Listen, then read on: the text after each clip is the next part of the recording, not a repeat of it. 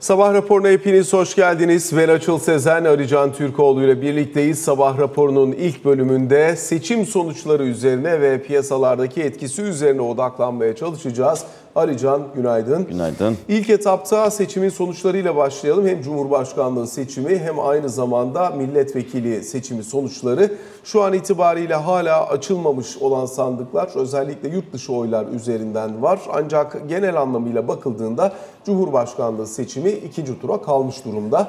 Bununla birlikte parlamentoda da Cumhur İttifakı'nın e, önemli bir üstünlüğü söz konusu olduğu gibi görünüyor.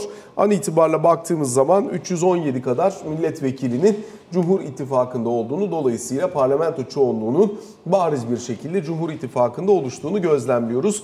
%49.35 Cumhurbaşkanı Erdoğan'ın oyu, %45 e, yine Kemal Kılıçdaroğlu'nun oyu, Sinan Oğan'ın ise %5.22'lik bir oy aldığını gözlemliyoruz. Dolayısıyla şimdi ikinci tura bakacağız ama sonuç itibariyle 26 milyon 665 bin oy almış Cumhurbaşkanı Erdoğan. 24 milyon 316 bin oysa Kemal Kılıçdaroğlu almış. 2 milyon 819 bin adet oyu görünen Sinan Oğan'ın ve 232 binlik Muharrem İnce'nin oylarının toplamının nasıl paylaşılacağı bundan sonrası için belirleyici olacak Cumhurbaşkanlığında. Ee, evet şimdi 2 milyon 300 bin yaklaşık oy farkı gözüküyor şu anda Tayyip Erdoğan'la Kemal Kılıçdaroğlu arasındaki. Sen de söyledin daha yurt dışı oyların bir kısmı sisteme işlenmedi. Ee, ancak e, genel kanı e, işlense bile ki dün liderlerin açıklamalarından da e, bunu seziyoruz. İşlense bile Tayyip Erdoğan'ın oyunu %50'nin üzerine çıkarmayacak bir oranın işlenebileceği gözüküyor. Geçtiğimiz seçimlerde %60 oranındaydı Cumhurbaşkanı'nın yurt dışı oyu. Aynı oranda gelse bile %50'nin üzerine geçmeyecek bir oy varmış gibi gözüküyor ki zaten dün de hem Sayın Erdoğan'ın e, konuşmasında hem Sayın Kılıçdaroğlu'nun konuşmasında hem diğer parti yetkililerinin konuşmasında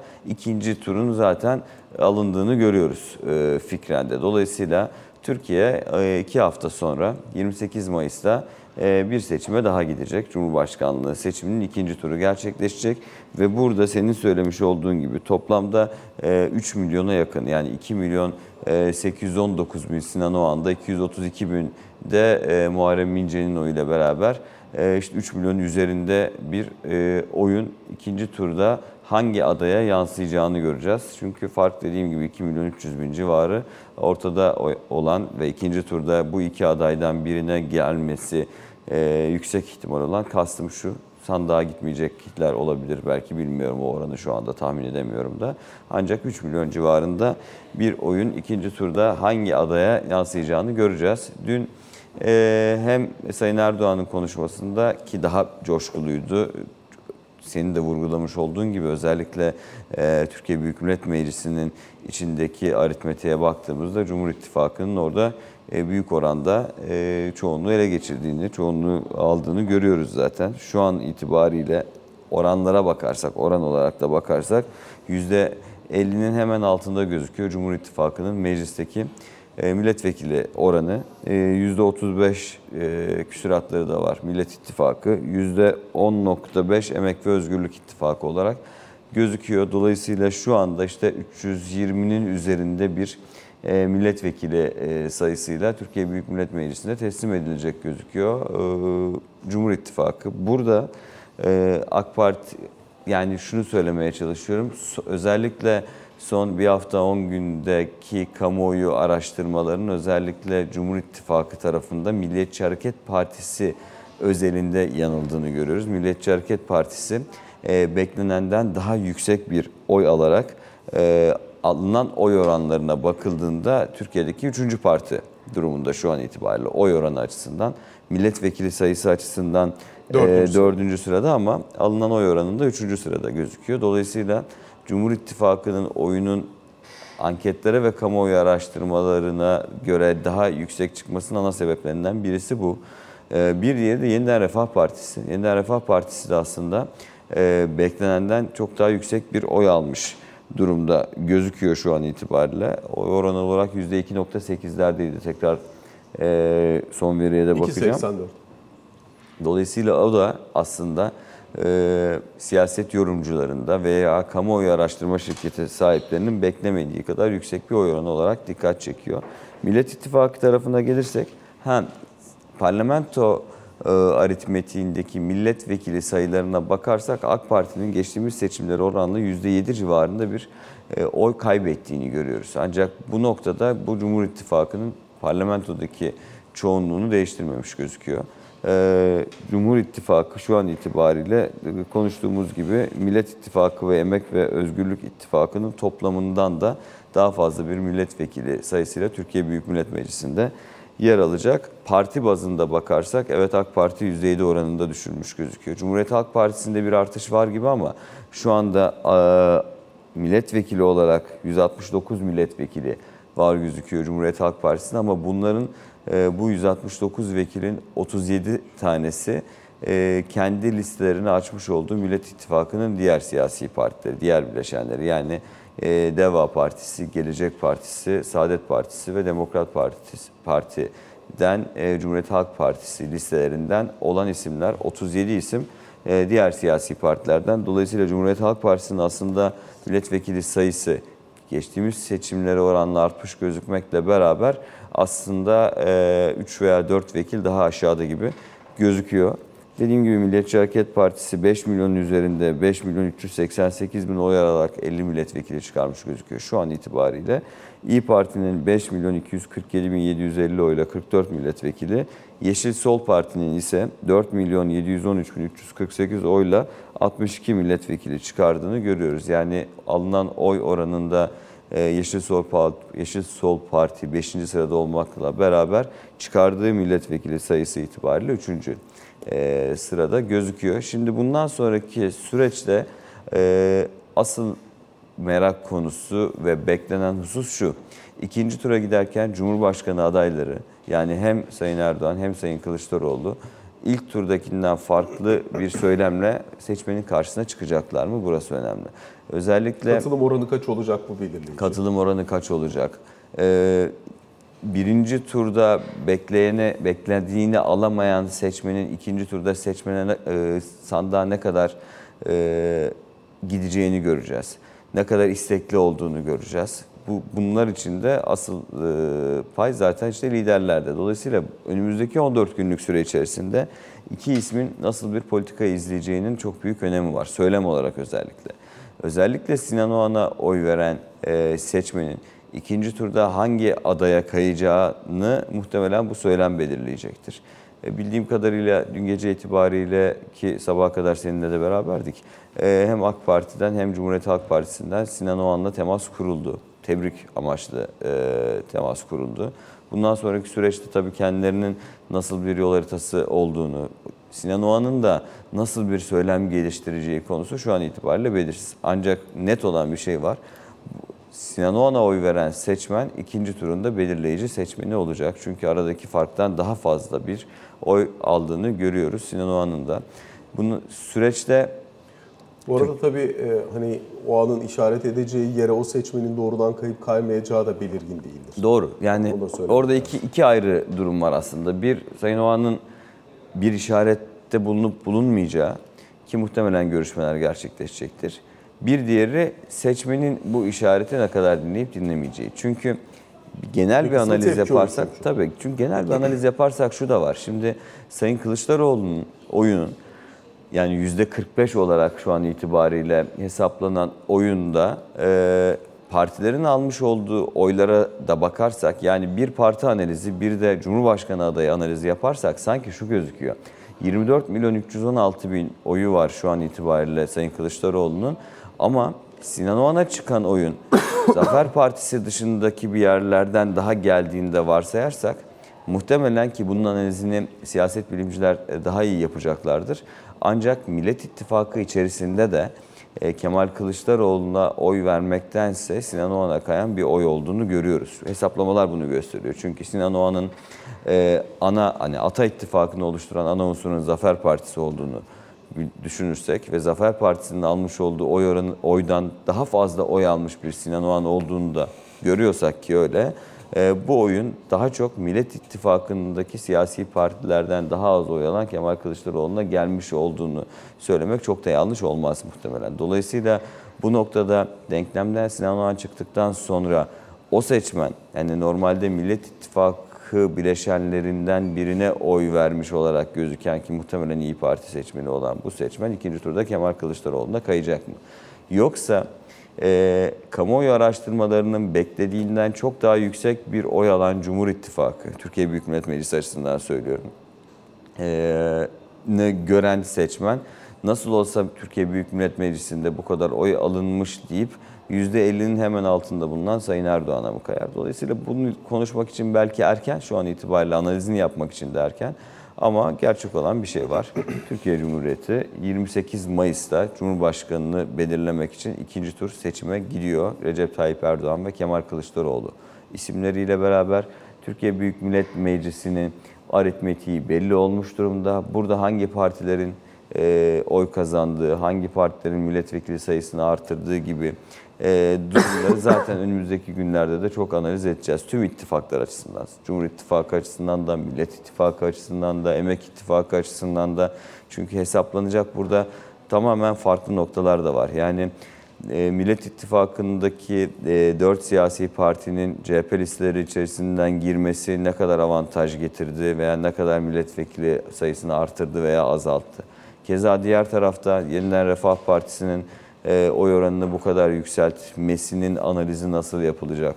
Veya diğer taraftan Emek İttifakı içinde mesela tipin kendi başına Türkiye İşçi Partisi'nin kendi adaylarını çıkarmış olması o ittifakın oy oranını azalttı mı azaltmadı mı? Çünkü anketlere bakıldığında en çok sapma görülen noktalardan birisi de aslında Yeşil Sol Parti yani HDP olarak seçime girmeyen Yeşil Sol Parti olarak seçime giren siyasi parti daha yüksek bekleniyordu ama işte alınan oy açısından bakıldığında oldukça aşağıda görülüyor yapılan kamuoyu araştırmalarına göre.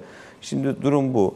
Dün yapılan analizlerde hem AK Parti Genel Merkezi'nde hem Cumhuriyet Halk Partisi Genel Merkezi'nde sabah yani sabaha karşı e, konuştuğumda ikinci tura yönelik bir hazırlık olduğunu görüyoruz. Özellikle AK Parti ve Cumhur İttifakı tarafındaki coşkunun dünkü sonuçlar e, göz önüne alındığında daha fazla olduğunu da söylemem gerekiyor. Ama işte iki hafta sonraki seçime kadar e, Sayın Erdoğan ve Sayın Kılıçdaroğlu'nun e, yürüteceği nasıl bir yol haritası olacağı önlerinde bunları göreceğiz. Keza aynı şekilde yine işte AK Parti, Milliyetçi Hareket Partisi ve diğer tarafta Millet İttifakı'nın e, diğer bileşenlerinin genel başkanlarının e, ne gibi söylemlerde bulunacakları ve bundan sonraki bu iki haftalık süreç içerisinde seçmeni konsolide etmek için, seçmeni tutmak için ve kendilerine ilk turda oy vermeyen seçmeni yanlarına çekebilmek için e, bir söylem değişikliğine gidip gitmeyeceklerini göreceğiz. Tabii bu arada e, işte az sonra piyasa açıldıktan sonra piyasanın nasıl bir tepki vereceği de e, bunu da değerli konuklarımızla zaten gün içerisinde uzun uzadıya konuşacağız. Alican teşekkür ediyoruz. teşekkür Kısa bir araya gidiyoruz. Sonrasında sabah raporunun ikinci bölümüyle karşınızda olacağız.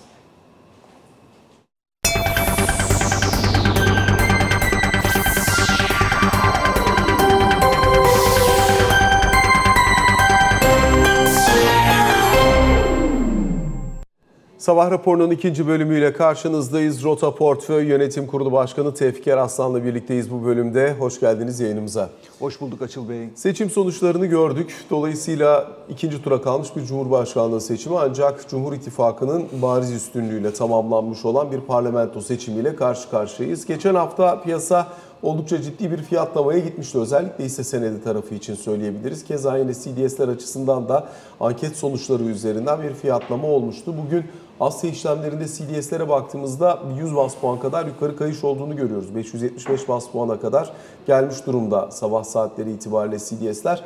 Kur tarafı ise nispeten daha sakin diyebiliriz. 19.62 civarında bir dolar TL fiyatlaması var. Evet. Ne beklemek lazım bundan sonrası için? Yani bir kere tespitleri yapalım. Ondan sonra da istersen önümüzdeki dönemde e, piyasalarda neler olabilir kısmını da birlikte değerlendirelim. E, birinci e, tespitimiz bir kere e, milletvekili sayısı meclisle ilgili tablo artık ortaya çıktı. Cumhur İttifakı'nın kanunları değiştirecek kadar bir çoğunluğu mecliste var. Dolayısıyla artık buradaki bilgi sabit. Bundan sonra Cumhurbaşkanlığı seçiminde farklı bir sonuç olsa dahi dönüp buradaki bilgi elimizde duruyor. Diğer taraftan Sayın Erdoğan'ın almış olduğu oy 49'un üzerinde en son gördüğüm rakam 49-35'ti. Sayın Kılıçdaroğlu'nun oyu ise e, yüzde 45'ti. Dolayısıyla e, ikinci e, seçime, ikinci tura baktığımızda aslında Sayın Erdoğan'ın bir adım daha sadece istatistikten dolayı önde olduğunu e, söyleyebiliyoruz. Şimdi e, böyle bir e, veri altında yapılacak tahmin bir e, ekonomiyle ilgili politikalarda bir değişiklik olup olmayacağı konusunu bize Cumhur İttifakı seçimler esnasında e, söylemedi. O tarafta e, daha kapalı bir e, izahat vardı. Ama Millet İttifakı net olarak hangi politikaları nasıl izleyeceği konusunda kamuoyunu biraz daha fazla bilgilendirmişti. Dolayısıyla biz böyle giderken önümüzdeki dönemde para politikasında, faizlerde, kur politikasında ya da başka bütüncül politikalarda ne tür değişiklikler olabileceği konusunu şu andan çok kestiremiyoruz. Ama diğer taraftan e, şunu görmüştük, e, Cumhur İttifakı tarafında ee, özellikle e, şimdi ekonomi bakanlar da e, e, milletvekili olduğundan dolayı önümüzdeki dönemde seçilmeleri durumunda ekonomi bakanı tarafında da bir değişiklik olacaktı. Biz ara ara seçim kampanyaları esnasında Cumhur İttifakı'nda AKP'de ekonomiden sorumlu olabilecek kişilerin yüzlerini de gördük. Sayın Mehmet Şimşek, Sayın Lütfü Elvan buralarda e, gözükmüştü. Dolayısıyla bunlardan herhangi birisinin ekonomiden sorumlu olabileceği konusunu da ima etmişler diye ben varsayıyorum. Bununla ilgili net bir açıklama Cumhurbaşkanı tarafından yapılmıştı ama Mehmet Şimşek bunu teyit etmemişti. Ben bu kadar diyeyim senin sorularına göre ilerleyelim. Şimdi elbette bundan sonrası için bir ilk fiyatlama ne oldu ne olacak ona herhalde biraz bakmak lazım. Ee, çünkü hakikaten Borsa İstanbul'da alınmış olan fiyatlama, yapılmış olan bir fiyatlama var. Bunun tersine dönmesini bekler misiniz? Yoksa bir noktadan sonra seçim belirsizliği ortadan kalktığı için yoluna devam eden bir borsa mı öngörürsünüz? Yani Borsa İstanbul için e, biraz ikinci söylediğin senaryoya daha fazla e, katılıyorum. Sonuçta öyle ya da böyle e, belirsizlik daha azalmış oldu. Bu tabloyu ya da bu sonuçları muhakkak olumlu olarak değerlendirebilecek e, yatırımcılar da olacaktır. O nedenle e, ben e, yataya yakın bir piyasayı 10 gün boyunca daha fazla bekliyorum. Ama bunun tabii bir ön koşulu var. Diğer taraftan dövizle ilgili tarafta ise tansiyon seçim öncesinde çok yükselmişti. Bankalardaki ya da Merkez Bankası'nın açıkladığı döviz kuru ile piyasada ki kur arasında fark oluştu. En azından döviz satın almak isteyenler adına, satmak isteyenler adına bankalardaki kur hala e, Merkez Bankası kuruna yakın seyrediyor. Bunun e, çok e, Cuma gün gördüğümüz tablodan ayrışmaması koşuluyla diyeyim borsadaki bu seyrin devamı mümkün olabilir. Orada bu tablonun daha ağırlaşması tabii ki daha farklı sonuçlara neden olabilir diye öngörüyorum. Peki e, bu noktada özellikle bu iki ayrı kur oluşması, e, bunun da bir normalleşme bekler misiniz? O normalleşme nasıl olacak? Normal... Merkez Bankası iki gün boyunca piyasaya e, bir döviz akımı sağlamadı. Dolayısıyla hani bankalardan aldığımız geri dönüş bu şekilde olduğu için söylüyorum bunu. Dolayısıyla fiziksel olarak talep biraz daha serbest piyasaya kaydığı için marj bayağı açılmıştı. Şimdi buralarda Merkez Bankası'nın biraz daha likitte sağlaması beklenebilir mi? Bu marjın kapanması beklenebilir mi? Yoksa nasıl yönetilir buralar? Şimdi 10 günlük bir e, süre için değerlendirmem bunu seçimlerden önce e, ekonomi yönetimi nasıl e, götürdüyse bu 10 günü de o şekilde götürür diye ben öngörüyorum. Diğer taraftan serbest piyasayla bankalardaki döviz kurunun, Merkez Bankası kurunun arasındaki farkın kapanması işi ise seçimlerden sonraya yani Cumhurbaşkanlığı seçiminden sonraya kalacak bir hadise olacaktır. Biraz daha kapsamlı bir ekonomi programına, daha kapsamlı bir e, faiz ve kur politikasına ihtiyaç var. Bunlar açıklanmadan ondan sonra ekonomide bakanın e, e, ismi belli olmadan zannediyorum bütün taraflar bu konuyla ilgili bir adım atmadan konuyu seyretmeyi tercih edeceklerdir. Şu an için parlamento açısından bakarsak hükümet açısından seçim kazandıran bir politika oldu. Dolayısıyla bunda radikal bir değişiklik bekliyor musunuz? Ee, yani şeyde parlamento tarafında tabii ki bir e, değişiklik olmadı ama e, sonuçta Cumhurbaşkanlığı ekonomi e, yani sisteminde baktığımızda bütün ekonomi yönetiminin atanması Cumhurbaşkanı tarafından yapılacak bir iş.